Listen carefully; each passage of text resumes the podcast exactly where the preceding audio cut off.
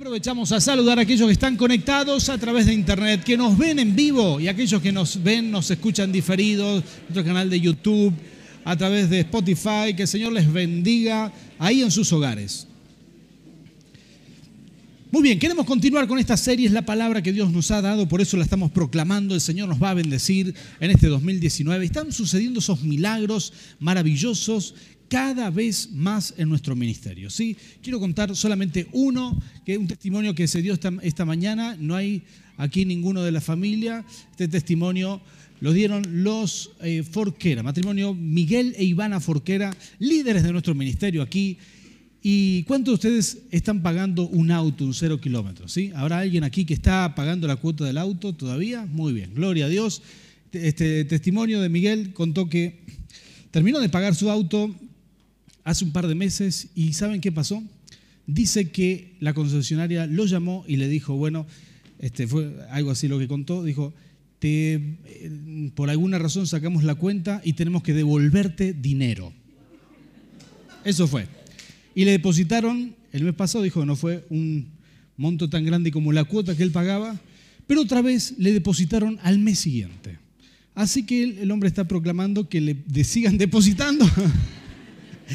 Impresionante. Decime vos alguna vez viste que una concesionaria te devuelva dinero una vez que vos pagaste tu auto. Es un poquito difícil. Pero hemos declarado que veremos la gloria de Dios. Vamos a ver milagros inusuales. Cosas que Dios nos ha hecho, va a hacer contigo. Si vos tenés fe, toma esta palabra, porque el Señor hará cosas maravillosas con nosotros. Amén.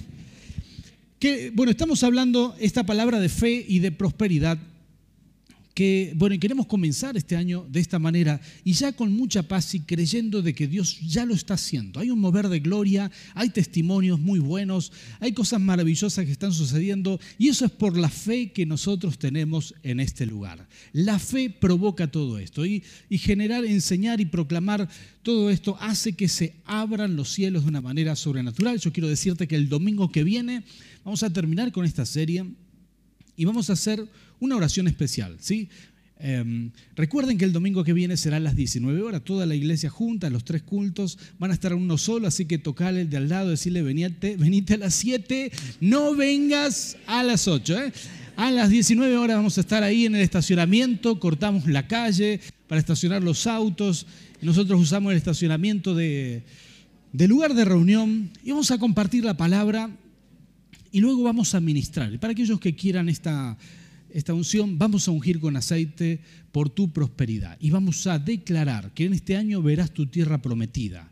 Y, y no solamente eso, hemos recibido que nuestra prosperidad vendrá con guerra espiritual. Tendremos que pelear en oración, tendremos que hacer guerra, pero vamos a ungirte como un guerrero que sabe tomar las riquezas que Dios le da.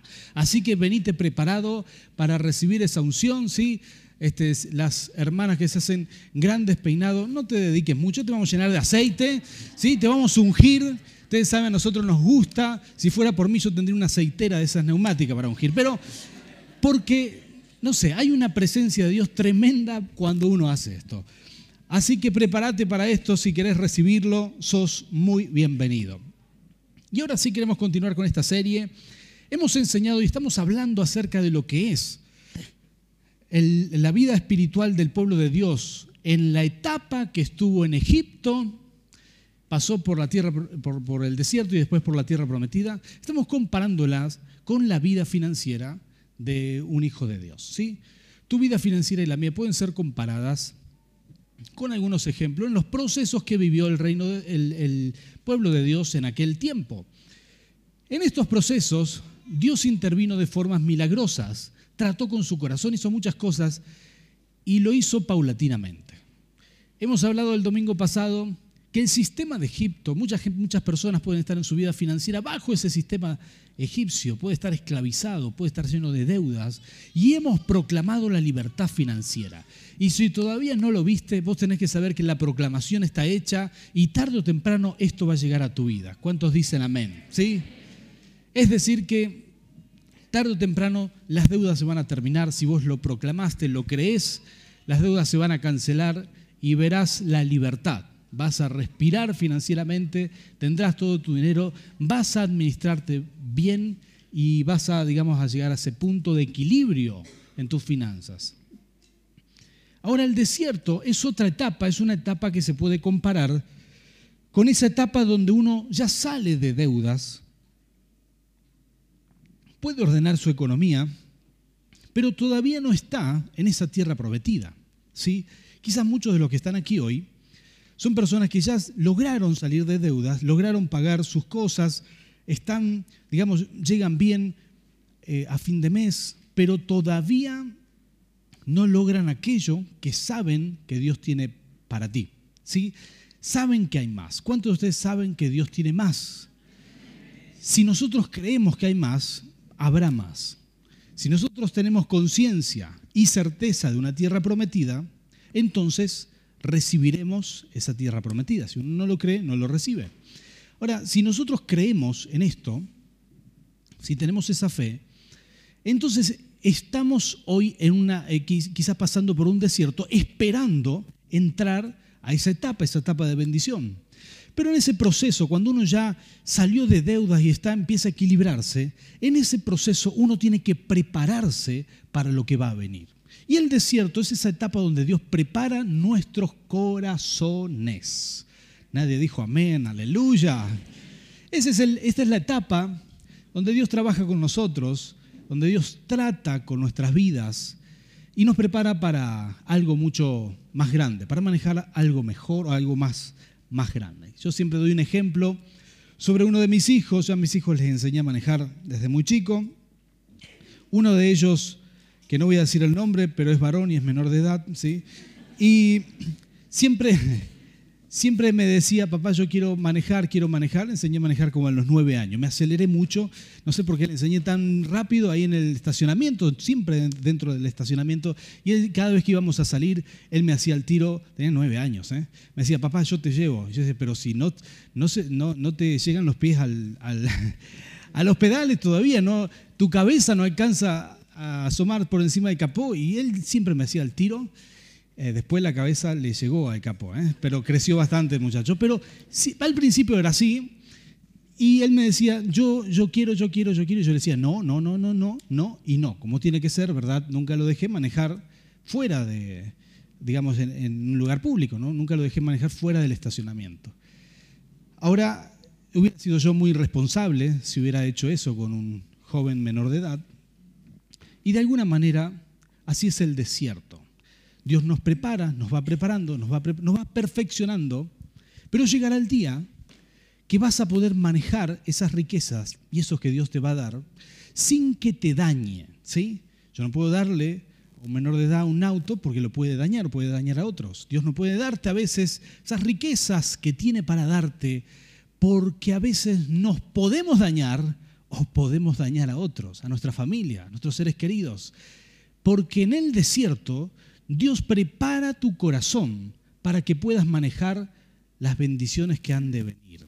Escúchame bien, la bendición del Señor es la que enriquece y no añade tristeza. ¿Cuántos dicen amén a eso? La bendición del Señor es la, es la que enriquece de verdad, que genera algo bueno en tu casa, algo bueno en tu hogar, y uno tiene que anhelar eso, eso que viene de Dios. No podemos esperar riquezas a cualquier costo. Necesitamos esperar esas que vienen del Rey de Reyes Señor de señores. Así que yo quiero comenzar o quiero continuar con la serie que comencé el otro día y quiero hablarte de nuestro propio desierto, ¿sí? Para poder entrar en esta palabra solamente voy a dar un testimonio. Nosotros hemos experimentado el desierto en vida, en carne propia. Es decir, eh, nosotros nacimos en Santa Fe, en Rafaela, una ciudad parecida a la ciudad en la que estamos viviendo hoy, aquí en San Martín Mendoza, una ciudad ah, pequeña en cierta manera, pero no tanto, es decir, tiene características de pueblo y también características de ciudad más grande. Eh, por ahí, en una ciudad como esta, muchas personas se conocen, si es ciudad más grande ya eso se pierde. Y así era Rafaela, nosotros vivíamos ahí y vivíamos muy, muy tranquilos hasta que Dios nos llamó y nos dijo, tienen que ir al seminario, tienen que prepararse y en, el seminario comenzó nuestra etapa de, de desierto. ¿sí? Ahí donde Dios trabajó en nuestros corazones. ahí donde experimentamos los milagros del desierto, que no son los mismos que los milagros de la tierra prometida. En el desierto, o mejor dicho, cuando estábamos saliendo de Rafaela a Buenos Aires, el día, o el día que llegamos a Buenos Aires, ahí ya sentimos el impacto del trato de Dios con nosotros. Todo fue nuevo. ¿sí? Eh, yo recuerdo que hicimos la mudanza. Eh, mis, padres me prestaron una camioneta de la empresa, una F100 bastante grande. Cargamos todas las cosas, llenamos la camioneta, imagínense, con muebles, con todo. Y Nerina dijo, esto a mí no me alcanza, conseguiste algo más. Así que conseguí un tráiler de dos ejes y le enganché a la camioneta. Esto era un carro, parecía un camión gigante, ¿verdad? Y por supuesto que me dijo, esto tampoco me alcanza. Y yo dije, bueno, acá tenemos que conformarnos.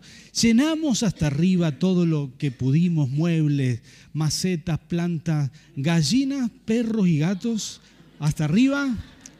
Y así fuimos a Buenos Aires. Solo nos faltaba el pañuelo y éramos gitanos, gitanos. ¿eh?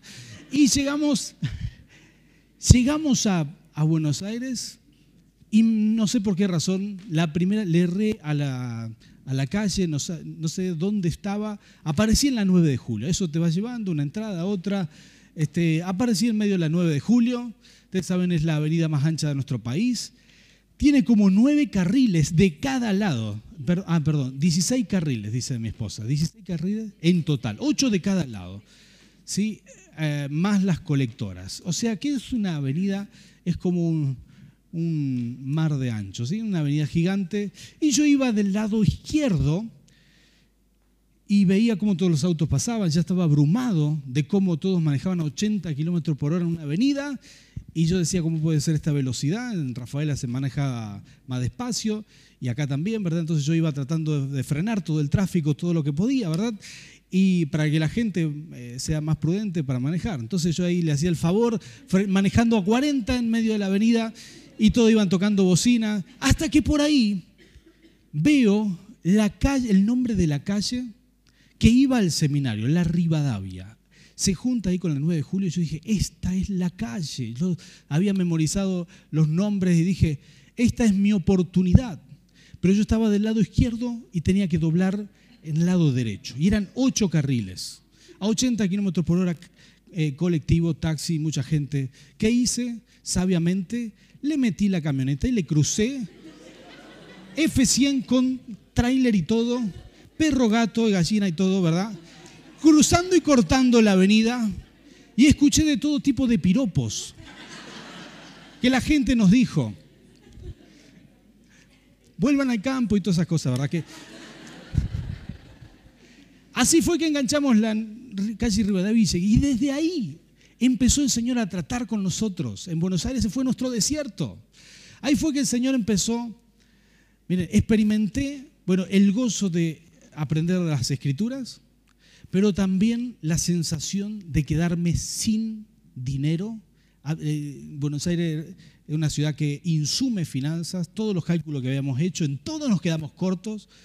Eh, eh, trabajaba, me esforzaba muchísimo, igual no llegábamos, se nos terminaba el dinero. Experimentamos los milagros del desierto. ¿Sabías que en el desierto Dios hizo que cada día cayera maná para que el pueblo viviera?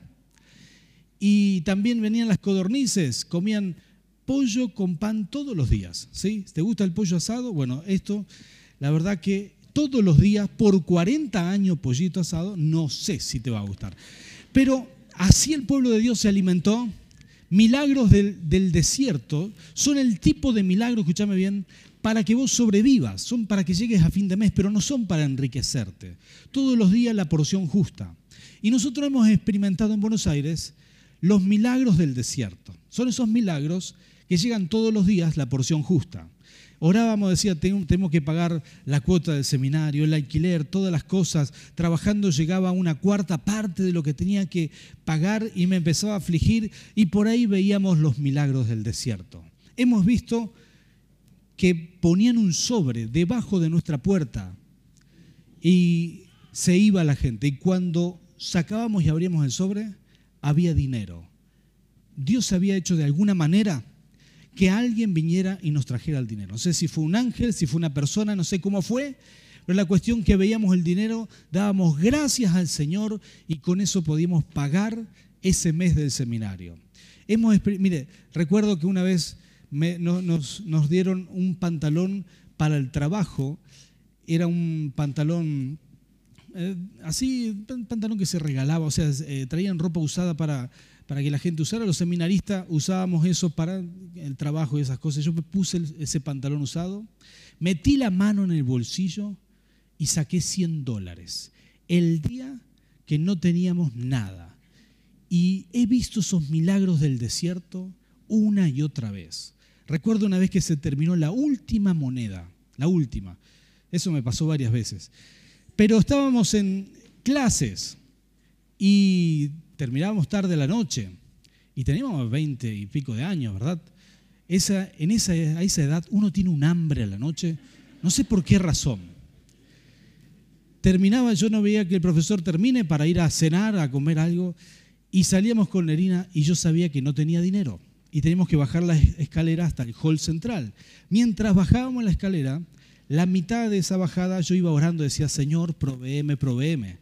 Después, la otra mitad de la escalera ya estaba pensando que le iba a decir a Nerina, decir, el Señor, Nerina nos habla de ayunar esta noche, algo, algo tenía que hacer, ¿verdad?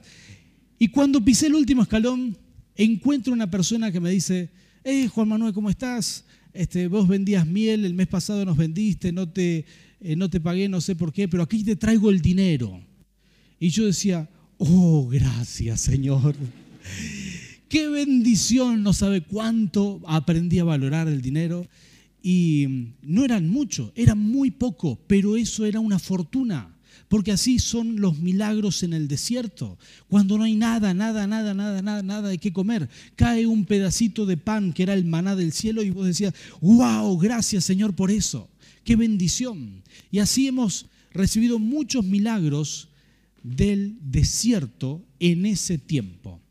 Pero quiero decirte esto, los milagros del desierto no es el destino final para tu vida. Los milagros del desierto son esos milagros que te hacen llegar a fin de mes o hacen que tu negocio llegue al punto de equilibrio, pero todavía no es la ganancia que vos esperás, no son los ahorros que vos querés, no es la segunda casa que querés comprar para tu retiro.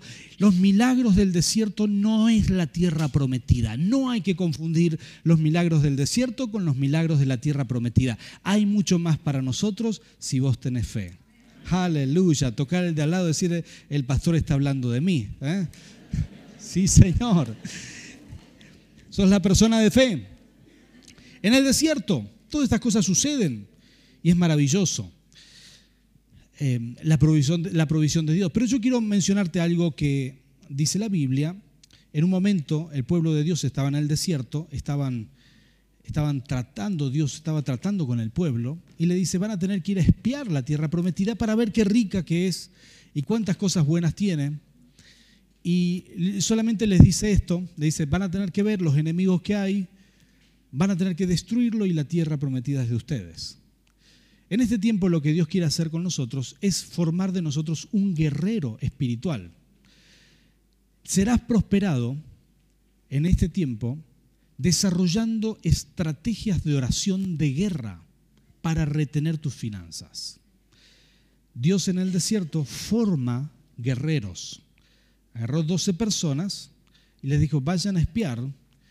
Cuando estas personas vinieron, estos dan números 14, llegaron a, otra vez al pueblo, al campamento, y le dicen, Josué y Caleb, la tierra es buena, vamos a vencer. Dos de esos doce dicen la tierra es muy buena, pero otros diez dicen la tierra es muy buena, pero hay gigantes, son demasiado grandes, que esto, que aquello.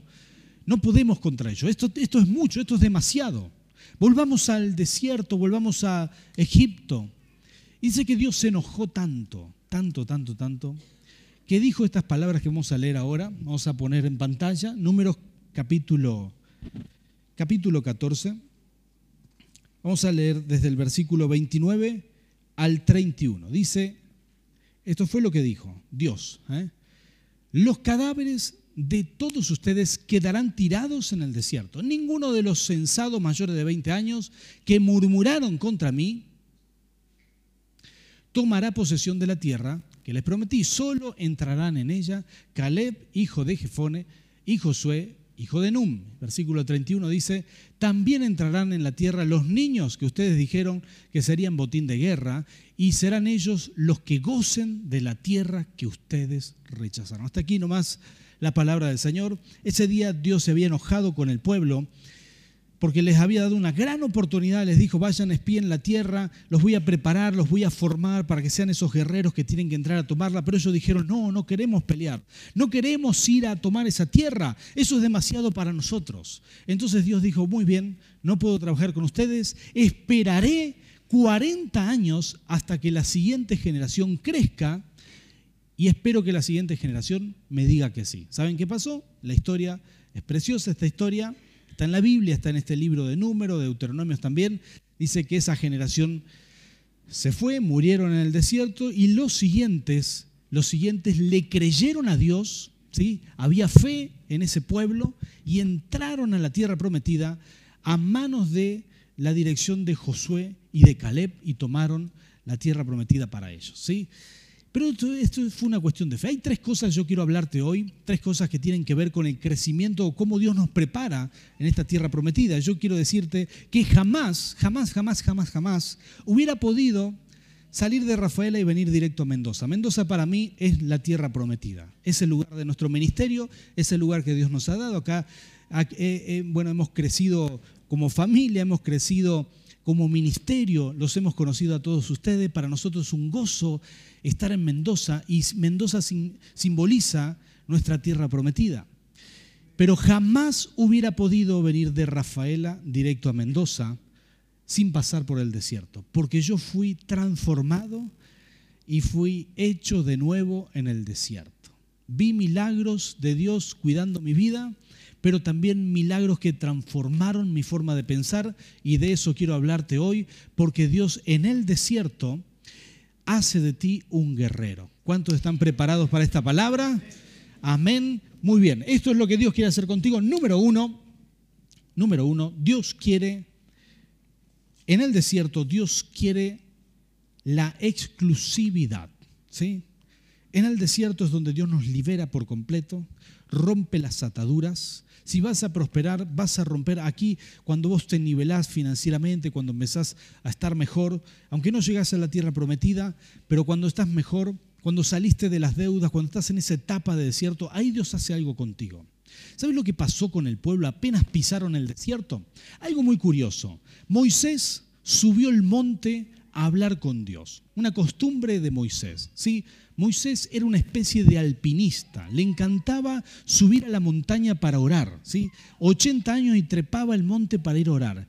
Y a los 120 años murió, murió, pero murió en el monte mientras estaba orando al Señor. Así que quiero decirle esta es una palabra para todos los jóvenes, no se quejen del trekking en este campamento, ¿sí? prohibido. Si Moisés a los 80 años subía al monte a orar, no me diga, ay, qué alto pastor eso, vamos a hacer el trekking, ¿sí? Si tenés un joven al lado, tocale y decirle eso para vos. ¿eh? Ahí está. Sí, Señor. Ahora, campamento la semana que viene. Ahora sí te voy a decir esto. En, en el desierto, Moisés se subió, subió a orar y mientras estaba recibiendo las tablas de la ley, abajo Aarón, su hermano, no tuvo la mejor idea. ¿Saben qué hizo? Dijo, muchachos, ¿qué podemos hacer? No sabemos qué le pasó a Moisés, se demora mucho. Miren qué feo comentario este. ¿eh? ¿Qué, habrá, ¿Qué estará haciendo Moisés? ¿Sí? Agarró señal de wifi y se distrajo ahí un par de días. Entonces, ¿qué le dijo Aarón a la gente? Dijo, hagamos algo con la, con la prosperidad que tenemos. ¿Saben que ellos habían salido de Egipto y les habían dado mucho oro y plata, entonces se le ocurrió hacer algo para adorar a Dios. Y no sabían qué hacer, pero estuvieron toda su vida bajo la esclavitud de Egipto, bajo los dioses egipcios. Entonces se les ocurrió fundir todo el oro que tenían y tallar la imagen de Apis, un demonio, un demonio egipcio, que tenía forma de toro o de becerro pequeño, y que entre los cuernos tenía un sol. ¿sí? Hay figuras de Apis hasta el día de hoy en distintos museos, se pueden encontrar, de lo que era la mitología egipcia, de lo que era, digamos, los dioses egipcios. Eh, y los hebreos en ese momento, los israelitas, no tuvieron mejor idea que tomar eso que venía de Egipto y lo fundieron y se dedicaron a, fundirlo y lo construyeron y con eso quisieron adorar a Dios. Un error gravísimo. Cuando Moisés bajó y encontró semejante cosas, dice que rompió las tablas. Eso fue lo que hizo literalmente. ¿sí? No sabemos eh, en la cabeza de quién las rompió, pero rompió las tablas, posiblemente en la cabeza de su hermano Aarón. Por lo menos es lo que yo hubiera hecho, ¿verdad? ¿Por qué hiciste esto, cabezón? y, después destruyó ese becerro de oro. Pero tenía, el pueblo tenía ataduras. Eran ataduras espirituales que los querían llevar de nuevo, los querían vincular con Egipto, los querían llevar otra vez a la esclavitud. Cuando uno está en el desierto, es tu mejor oportunidad. En el desierto todas las ataduras se van a querer manifestar para volver a la esclavitud todo te va a decir volvamos atrás. Pero es tu mejor oportunidad para liberarte, para romper, para encarar tu corazón de frente, decir, Señor, liberame de todo aquello que no viene de ti. Porque en el desierto Dios trabaja en el ámbito espiritual para traer liberación. Así que esto, mira, si vos venís de una familia donde de generación en generación crecen financieramente, pero luego explota, crece y explota. Bueno, es tu oportunidad en el desierto para decir yo quiero recibir liberación, quiero romper ataduras, quiero crecer, quiero romper esas maldiciones financieras. ¿Cuántos de ustedes han escuchado que sus abuelos, sus bisabuelos tenían campo, tenían esto y después lo perdieron todo? Si esa historia está en tu familia, si ese tipo de historias está en tu familia, entonces uno tiene que mirar y decir, ¿No será que yo tengo una atadura espiritual de miseria, de esclavitud, que me quiere jalar, me quiere llevar otra vez a, vivir bajo el sistema egipcio? Uno tiene que proclamar libertad, tiene que renunciar a las ataduras. Mire, si hay algo que te hace, que te hace vivir mal, si hay algo, ¿sabes qué? Hay gente que es cachivachera, ¿sí? ¿Conocen a alguien así? Esos hermanos que juntan cachivaches, ¿verdad? Voy a decir, ¿para qué tenés? Se entiende la palabra cachivacha, ¿no? Básicamente, según eh, el griego koiné bíblico, sería algo así como porquerías que no sirven para nada y no sé para qué las tenés. Entonces, cachivaches, ve algo en la calle y dice, uy, mira qué lindo esto. Esto me puede servir para hacer, con esto voy a hacer una maceta. En su vida no hace una maceta, lo tiene ahí tirado en el patio, todo derrumbrado. Eh, hay alguien que dice, no, mira qué lindo esto, esto me lo voy a llevar para hacer tal cosa. ¿Saben cuánta gente hay que junta cosas con la promesa de que un día va a hacer algo y tiene en el fondo un despiole de cosas que no sirven para nada? No es necesario que confiesen acá, ¿eh? ¿Sí? Pero hay gente que hace eso. Dice, ¿para qué vos juntás todo esto? Quiero darte una palabra de bendición para tu vida. Vos tenés derecho a vivir bien. Las cosas nuevas son para vos. Las cosas limpias, las cosas ordenadas, las casas pintadas. También uno puede tener un poco de despiol en la casa mientras está revocando una pared, pero no te va a llevar 10 años revocar la pared, ¿sí?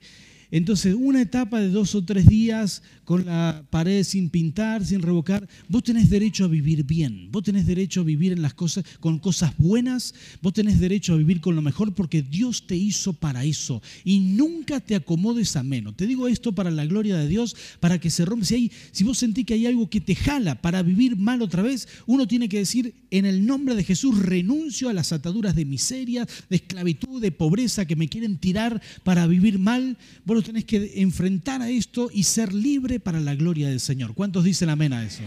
Gloria a Dios. Tocar el de al lado, decirle, guarda que no sea para ti, hermano. Aleluya. Sí, Señor. Sí, Señor. Anda a revisar los cachivaches, decirle. Muy bien. Ahora, en segundo lugar, en el desierto Dios hace crecer tu fe. Porque es imposible que entres a una tierra que vos no creas que existe. Es decir, vos tenés que creer que hay una posición, hay un, digamos, un estatus, algo en lo, digamos, es algo que Dios diseñó para ti, a lo cual Él quiere llevarte. Y uno tiene que creer que esto es real. ¿sí? Cuando estaba en mi desierto, tuve un amigo pastor, ahora es pastor, en ese momento éramos seminaristas, pero él estaba un par de años más avanzado que yo, entonces charlábamos mucho, a veces trabajábamos juntos. Y un día él me ve muy preocupado, íbamos caminando hacia la avenida Rivadavia y llegamos a la avenida, recuerdo esto como si fuera ayer, y él me dice, ¿por qué estás tan preocupado por las finanzas? Y yo le dije, bueno, porque eh, me, trabajo mucho y no, y no alcanza nada. En Buenos Aires todo el dinero se nos va rápidamente. Entonces él me dice, yo no me preocupo por nada, porque Dios me dio todo esto y abrió las manos así en la avenida Rivadavia, donde había la gente, iba, pasaba, y yo lo miro y le digo, vos estás del tomate, si todo esto, nada es tuyo, ¿qué te pasa? Y él me dice, no, no es mío, pero es de Dios, y lo que yo necesito, Él me lo da. Entonces empecé a sentir el shock de una mentalidad, una forma de pensar que era distinta a la mía, pero que incorporaba mucha fe. A creer, él creía, le creía a Dios por muchas cosas. Me inspiró mucho este amigo mío. Después él eh, dijo, yo voy a ir a la mejor universidad y se anotó en Oxford. ¿sí? Y calificó, le dieron una beca, se fue a vivir a Oxford, se casó con una inglesa y pastorea allá. El hombre tenía mucha fe. ¿eh? Y de verdad, este, y me sorprendió, sí, él me ayudó mucho en una etapa de mi vida ampliar mi horizonte de la fe. Y yo creo que el desierto es el mejor lugar para ampliar nuestro horizonte de, fe, para que vos le creas a Dios por grandes cosas. Si vos estás en el desierto, este es tu momento de creerle al Señor que hay mucho más, que, que Dios te, te, preparó grandes cosas, que eso te espera en la medida que vos te prepares y hagas, y hagas de ti un guerrero. Cuando vos le crees a Dios, cuando tu fe crece, entonces todo es posible. ¿Cuántos dicen amén a esto? Sí, Señor.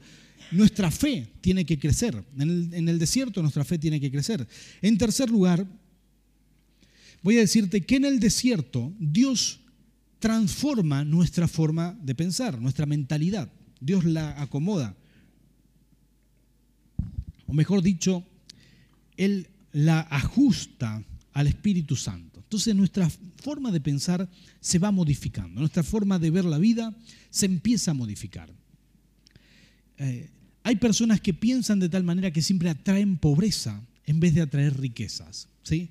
Hay personas que piensan de tal manera que toman siempre malas decisiones. ¿Conocen a alguien así? Gente que decide mal, una y otra vez, una y otra vez, después se arrepiente, ¿verdad? Este, esta semana todas las ofertas para los autos cero kilómetros están eh, fáciles para todo el mundo, ¿sí? Hay quienes eh, se prenden rápido en esto. Las ofertas son así, digamos, saliste de deuda, no te preocupes, ya te vendemos un auto y te endeudamos los próximos 84 meses otra vez. ¿sí?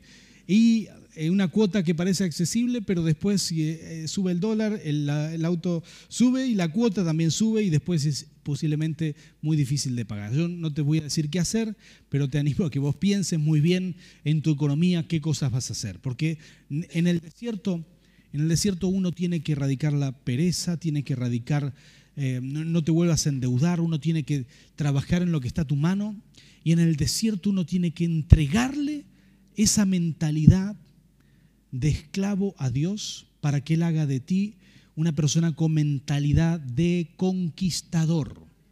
Tiene que el Señor meterte otra forma de pensar. En el desierto Dios prepara a las personas para que entren a la tierra prometida. El desierto es una etapa transitoria que no se debe alargar. Nuestra fe puede acelerar los tiempos o los puede retrasar. Las personas que entraron a la tierra prometida, eh, digamos, eh, eh, fue la segunda generación porque la primera retrasó su llamado, pero nosotros podemos acelerar los, los tiempos si le creemos a Dios y nuestra forma de pensar puede mejorar. Ustedes quizás han escuchado mucha gente que piensa bajo el sistema de esclavitud y, piensa mal de sí mismo y piensa que todo lo bueno es para otro. Escuché por ahí los tres yo de Latinoamérica. No sé si los han escuchado, pero se los menciono. Yo no sé, yo no tengo y yo no puedo. Mucha gente dice, yo no sé, no, esto yo de esto no sé nada y lo deja fuera de su círculo. No, esto yo no tengo, yo soy pobre, yo, esto no va conmigo. yo no puedo, esto es demasiado para mí. Los israelitas cuando vieron la tierra prometida, días de esos doce, la vieron tan grande y fue tan, tan grande el desafío para ellos que dijeron, yo no puedo, nosotros no podemos contra estos gigantes. Y la verdad que lo que Dios quiere hacer en el desierto es que logremos cambiar esa forma de pensar. Y tenemos que estar dispuestos para eso, para tomar buenas decisiones, para tomar decisiones que atraen las riquezas. Hay que entregarle a Dios nuestra forma de pensar. Gracias por el hermano que dijo amén allá. Pero voy a decirte cómo. Bueno, hay un proceso natural que Dios va a hacer en nosotros. Quizás antes decíamos, yo no sé, pero llega el momento que vas a decir, si no sé, voy a aprender. Amén. Sí, Señor. Quizás en algún momento dijiste yo no tengo, pero ahora vas a decir yo sí tengo, porque te voy a decir algo, tendrás que valorar lo que Dios te dio, porque tenés riquezas y hay personas ricas o que se creen ricas que no son tan ricos como vos lo sos. Tendrás que valorar tus riquezas y podrás decir yo sí tengo y lo que me falta lo voy a conseguir pero tu mentalidad va a cambiar para la gloria del Señor. Hay quienes dijeron alguna vez, yo no puedo, yo no puedo, pastor, pero en este es el momento de decir, yo sí puedo porque todo lo puedo en Cristo que me fortalece. Es el Señor el que puede a través nuestro. No serás vos solo el que pelea estas batallas, sino que será el Señor peleando a través tuyo. Cuando uno cambia su forma de pensar, entonces cambia absolutamente todo. Voy a pedir a Manuel, mi hijo, si sos tan amable, ministrar en el piano, por favor.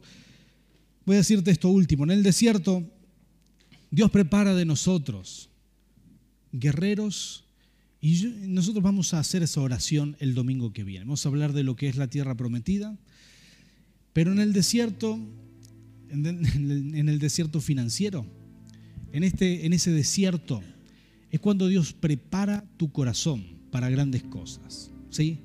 Jesús dijo en un momento, el hombre sabio, el que escucha mis palabras y las pone en práctica, es comparado como aquel que edifica una casa sobre la roca. Y el que no, como quien edifica sobre la arena. Nadie puede edificar sobre la arena. En el desierto solamente hay arena. No se puede edificar nada. En el desierto no hay que echar raíces. No te conformes a una etapa de desierto donde ves milagros de desierto, donde ves maná cada día sino que tenés que empezar a creer por milagros de la tierra prometida. Son milagros distintos, son milagros de sobreabundancia. Saben, algunas de las cosas que he escuchado el 2018, testimonios, la verdad que hay muchos milagros de o milagros del desierto, pero pocos milagros, pocos de tierra prometida. Son esos milagros donde Dios te permite construir esa segunda casa o la tercera para tu retiro. Son esos milagros donde Dios te permite emprender ese negocio empieza a despegar y a alzar vuelo. Son esos milagros donde Dios te permite hacer y desarrollar a pleno tus sueños, porque en el desierto no se desarrollan sueños. En el desierto, en el desierto solamente se sobrevive. Y le damos gracias a Dios por el maná de cada día pero uno tiene que creer que hay mucho más. Uno tiene que soñar y creer que hay mucho más. Y cuando uno está seguro que nuestra bendición viene de Dios, que no viene de nuestro país, que no viene de la municipalidad, no viene del gobierno, no viene de la empresa donde trabaja, sino que viene del Señor, cuando uno tiene esa fe, entonces experimentará el poder de Dios. ¿Cuántos dicen amén a esto? Ponte de pie, vamos a orar.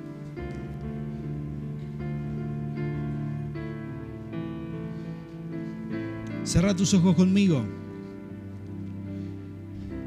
Si hay personas aquí que se, identifican en esta etapa de desierto, si hay personas aquí que piensan, se sienten en esta etapa, que no pueden, que no pueden salir adelante, o que saben que llegan a fin de mes, o que están en ese punto de equilibrio en su negocio, pero todavía no ven esa prosperidad, yo quiero orar por ti y empezar a proclamar que en este tiempo, que estás en el punto justo, en este tiempo, Dios va a transformar tu corazón para hacer de ti el guerrero que puede apropiarse de las bendiciones que Dios ya te entregó. Así que si sos de esas personas, levanta tu mano y quiero orar por ti. Padre amado, Señor, en el nombre de Jesús. Señor, en tu nombre, en tu nombre, Rey, pedimos que abras los cielos en este lugar. Señor, que nos bendigas, Señor, como iglesia. Pero esto es lo que te pedimos, Señor. Este sea el tiempo donde toda atadura espiritual se rompa. Todo lo que nos quiere jalar y llevar a la esclavitud financiera. En el nombre de Jesús se rompe. Señor, proclamamos tu bendición. Señor, en tu nombre, Señor, declaramos que las ataduras se rompen, todo lazo de las tinieblas se quiebra. Señor, todo lo que nos quiere llevar a la deuda, a la esclavitud financiera, Señor, en tu nombre lo echamos fuera. Todo espíritu de miseria se va de nuestras vidas. Señor, nos consideramos libres por el poder de tu presencia en este lugar. Señor, en el nombre de Jesús. Señor, te pedimos, Señor, que en esta semana tú trabajes en nuestro corazón y en nuestra mente. Cambia, Señor, nuestra forma de pensar y amplía nuestra fe para poder ver, Señor, con nuestros ojos de fe lo que nuestros ojos de carne y hueso todavía no ven. Señor, te pedimos, Señor, poder visualizar por fe esa tierra prometida. Señor, creer, verlo por fe y saber que caminamos hacia allá. Señor, ayúdanos en nuestra fe, Señor, en el nombre de Jesús.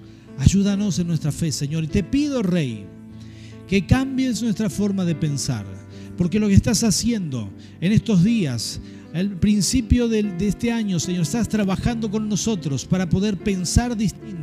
Señor, estás llevándonos a ser un guerrero, una persona que entra en posesión de lo que le pertenece. Señor, sabemos, Señor, que la prosperidad llegará con guerra espiritual. Señor, te pedimos que hagas de nosotros, Señor, una persona valiente, Señor, una persona sin temores, sin miedo, Señor, que puede enfrentar cualquier cosa, Señor, Señor, que pueda hacer retroceder las tinieblas y tomar la tierra prometida. Señor, en el nombre de Jesús, bendice a tu pueblo. Señor, en tu nombre, en tu nombre, Señor, trabaja en nosotros, Rey, para la gloria de tu nombre. Amén y amén.